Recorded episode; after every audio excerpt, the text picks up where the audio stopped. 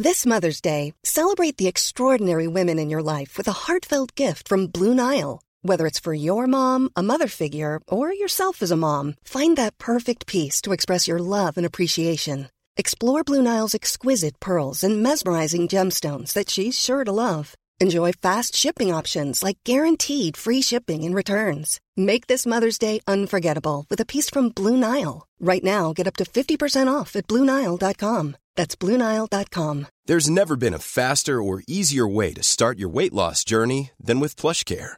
PlushCare accepts most insurance plans and gives you online access to board-certified physicians who can prescribe FDA-approved weight loss medications like Wegovy and Zepbound for those who qualify. Take charge of your health and speak with a board-certified physician about a weight loss plan that's right for you. Get started today at plushcare.com slash weight loss. That's plushcare.com slash weight loss. plushcare.com slash weight loss. Planning for your next trip? Elevate your travel style with Quince. Quince has all the jet-setting essentials you'll want for your next getaway, like European linen, premium luggage options, buttery soft Italian leather bags, and so much more. And is all priced at 50 to 80% less than similar brands. Plus, Quince only works with factories that use safe and ethical manufacturing practices. Pack your bags with high-quality essentials you'll be wearing for vacations to come with Quince. Go to quince.com slash pack for free shipping and 365-day returns.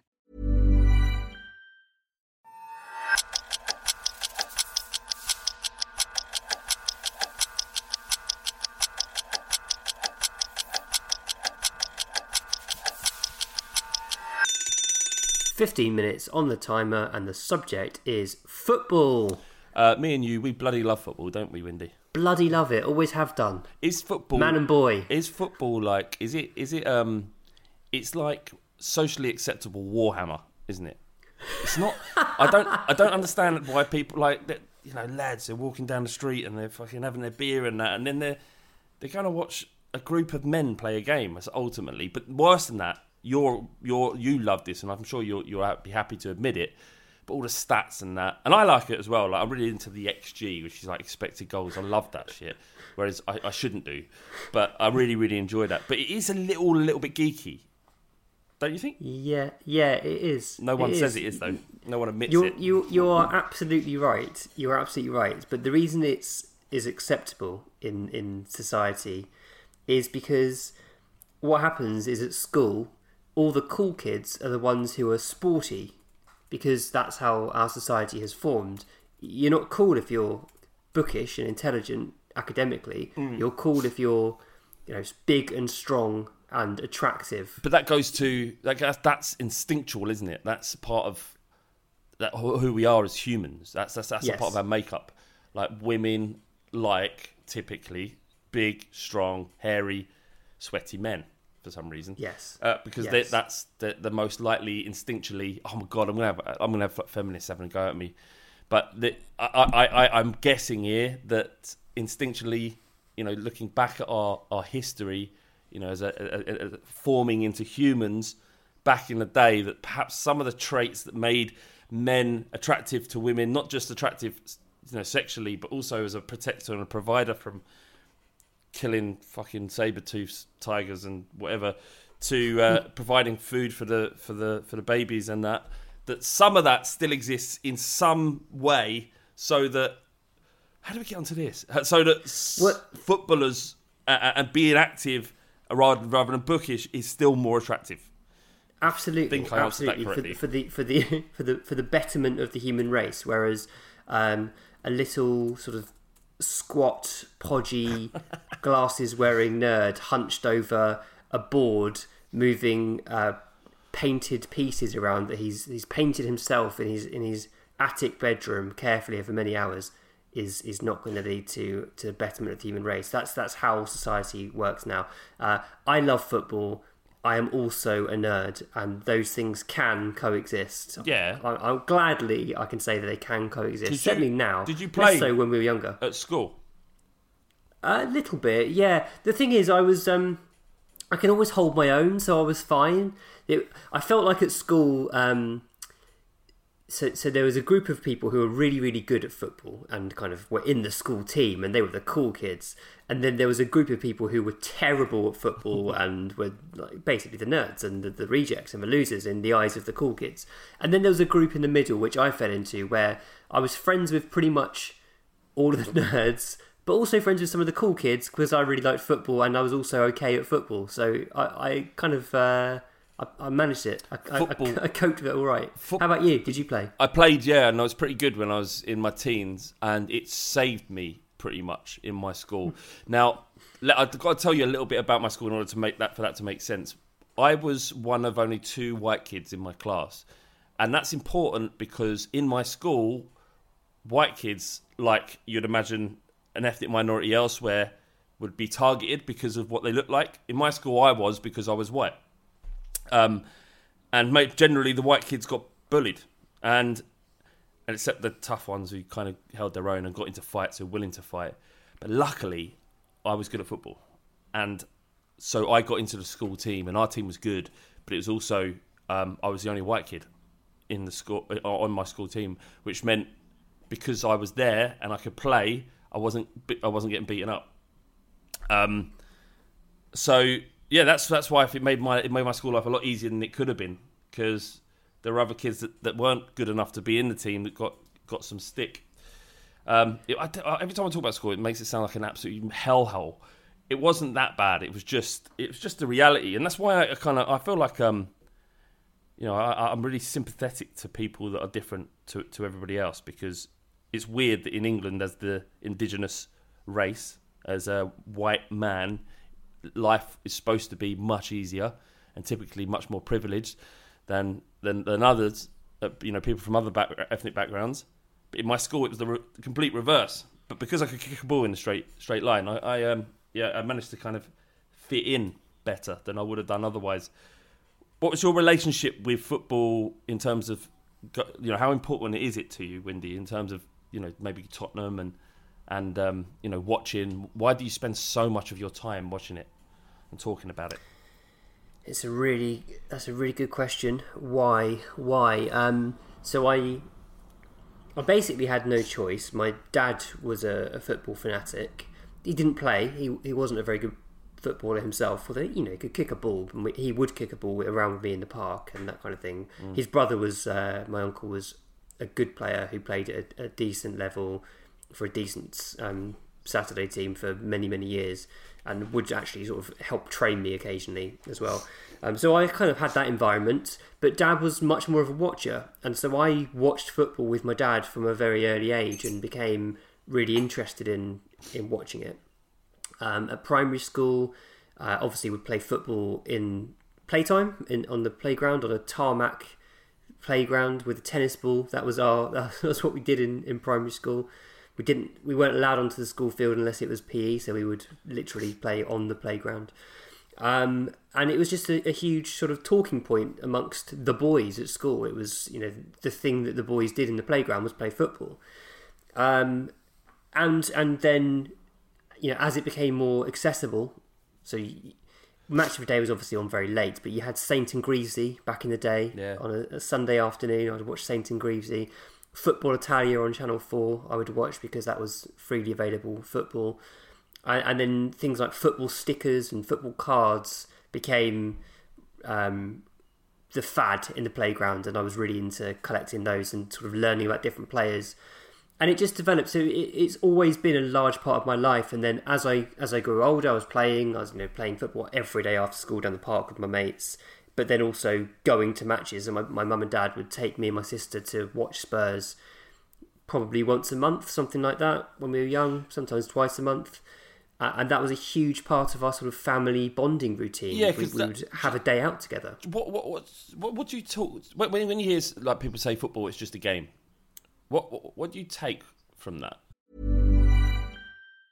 Mom deserves the best, and there's no better place to shop for Mother's Day than Whole Foods Market. They're your destination for unbeatable savings, from premium gifts to show-stopping flowers and irresistible desserts. Start by saving 33% with Prime on all body care and candles. Then get a 15-stem bunch of tulips for just $9.99 each with Prime. Round out Mom's menu with festive rosé, irresistible berry chantilly cake, and more special treats. Come celebrate Mother's Day at Whole Foods Market.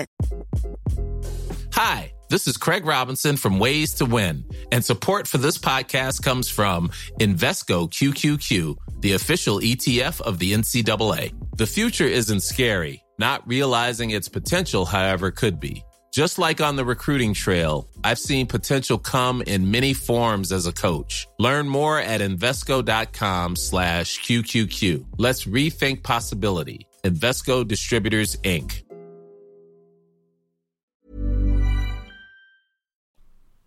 How do you respond to someone who says that? I think someone who says football is just a game is an outsider to football. I think that's the only explanation because it's it's way more than that for anyone who's interested in any way. It's it's a sense of community, it's a sense of purpose, it's a sense of family, it's um, an emotional attachment with something greater than what it seems to be on the pitch. You know, you, for example, we you know we're both fans of Tottenham Hotspur. When we think of Tottenham Hotspur, it's such a, a big concept in our heads. You know, if you say to a non-football fan, "What do you think of Tottenham Hotspur?" They say, "Oh, they're they're the team. Um, they play in white. They're married by they're, they're managed by um, Jose Mourinho. Mm. Harry Kane plays for them. That's it." For us, it's so much more because we understand the history of the club. We understand the the triumphs and the failures over many many years and what that's meant and the the social um, ramifications of aspects of the club. We have all of that context buried deep within our psyche, and it's it's so overwhelmingly big and important, and it also you know takes up literally takes up a huge amount of our time every every day, every week. I did a podcast with Aaron Wolf called First Time Long Time, which is about sports. It's a sports po- podcast for people who don't like sports. That's the way. He's so good, man. He's he, such a good podcast. He's incredible. The guy's incredible. But um, and I I I've talked to him twice, right? And I found myself nearly bursting into tears on both podcasts. yeah, yeah. Um, and and and and it's it's and nothing has made me more tearful um than than the idea of being able to go back and watch the football with my brothers and my family, and it's it's it's a conduit to the connections you feel with other people. That's what football yeah. is. Yeah. Like your team is your team, and if you win, it's great, and if you lose, it's shit, and all the obvious stuff that people know. But it would mean nothing if you don't have people to share it with, and it's it's it's just an inc- nothing makes you feel like football can make you feel. And you might look at it, people outside might look at it and go, why would you do something? Especially following Spurs over the years. Not so much in the last 10 years or so, but throughout for the duration of both of our lives, Spurs have been pretty average, sometimes poor, and and it really does hurt for someone who's listening to this who don't like football. It hurts when when the team loses. It it is so ridiculous that something you cannot control that you allow to control you completely. Like you can't do anything. I can't make one of our players score a goal. I can't make our defenders defend better. I can't make the manager do choose a different tactic that I think might work better. I can't do anything to influence it at all. And yet it has complete control over me. it's ridiculous. It's so stupid. So if it can do that, it's much more than just a game. Much, much more than the game. And it's a, it's a wonderful, wonderful thing because even even though even though it does make you feel terrible at times, I wouldn't change it for the world. I wouldn't have any no. have it any other way because it makes you feel something rather than nothing. And just one more thing, um, the distraction it offers. Just quick, sorry, Wendy. Just quickly, yeah, yeah, we spoke right, to this. Right. I spoke to this girl um, uh, who suffers from anorexia. She has all her life, right? And um, she's from nine years old, and it got to about sixteen where she thought she just wanted to die. She wanted to kill herself, right? Uh, she just wasn't going to eat, and anorexia had taken control of her, and it was she wasn't even her anymore. And her uncle came and said, "Can I take you to the football? can I take you to the football? And in her head, she was like, this is my opportunity to say goodbye to my uncle. This will be the last moment. And she, he took him, took her to Swansea City. And she, he said, for 90 minutes, I forgot I had anorexia. And that's like, like that's quite profound and poignant. But you know, for, in, in the extreme. But for most of us, it's like, oh, I'll just forget about my problems for 90 minutes. You don't think about the problems when Spurs are literally creating more problems for you. But you know, it's it's a wonderful, wonderful thing. Football, wonderful. Well, what you've described there is kind of what I was um, going to come on to say. That the, the other lovely thing about football is there's so many different ways to enjoy it and appreciate it, and none of them are right or wrong. It's all it's all personal. So, for example, that person has used football as a, as escapism, and that that is, you know, for me, football has been a wonderful source of escapism across many years when when I've disagreed with the government or been upset with the direction my life's taken or whatever, football's been there for me. Um, but also, I really like this, as you reference I like the tactical element. I like the sort of seeing it as a game of chess element. I find it, it's almost like a, a logic puzzle that I can understand, and I, I really enjoy trying to solve that logic puzzle. I find that really enjoyable. Other people won't enjoy that, but that, that's fine. Um, other people would enjoy um, uh, the sort of banter side of it. There's lots of football banter accounts on social media, which are which are good fun, and, and people love that. You know, it gets they get thousands and thousands and thousands of retweets. People enjoy lording over their mates, take you know having a bit of friendly banter in the workplace with them with them with their colleagues. There's so many different sides to it that are all brilliant um, in, different ways. It's also And- and- pathetic as well, isn't it? Because like, yeah, I all that stuff you mentioned was, gr- was great, but I genuinely, genuinely get angry at people. I get angry at like if I I purposely don't have Arsenal fans in my life. I don't. That is pathetic. I don't wear any red. I refuse to wear any red clothes. It's pathetic, isn't it? It is. It is. It's childish. it's it's ludicrous. But it is what it is, isn't it? It's a part of following your football club. and the other thing is, and this is even more pathetic, is I feel as though my club has, has partly shaped my personality. The, the, the nature of my team, the successes or failures throughout my lifetime, has helped to sort of shape, genuinely shaped part of my personality, which is mental. Chris, I, I, I, um, I once didn't speak to someone for four years because they, they goaded me after Arsenal beat Spurs, and he doesn't even know. We weren't really close friends, but he doesn't know that I did that. We just, I just stopped responding to his texts. He doesn't know the reason. He, he, well, we just, we just because if, if you're not when when we're kind of slightly separated, if, both people are not making an effort, they, you just fall apart, right? Because we're not really close mates. But he, he did it, and I was like, you know what, fuck you. And and I, I have spoken to him since because I've got over it. But that's how pathetic it is. I abs- Hashtag grown men. grown men, yeah, and um, and, and yeah, and, and and this thing, and you look at how animated people get and how angry they get. Twitter's the worst thing about football, and also, um, you know, part of the business that both of us are, are building. But it's it's the worst part about football. I love uh, football was so much easier to follow before Twitter existed, because you just you know after the game, a few pints, have uh, have a little chat with your, your dad or whatever. The referee has blown his whistle, and our 15 minutes are now up.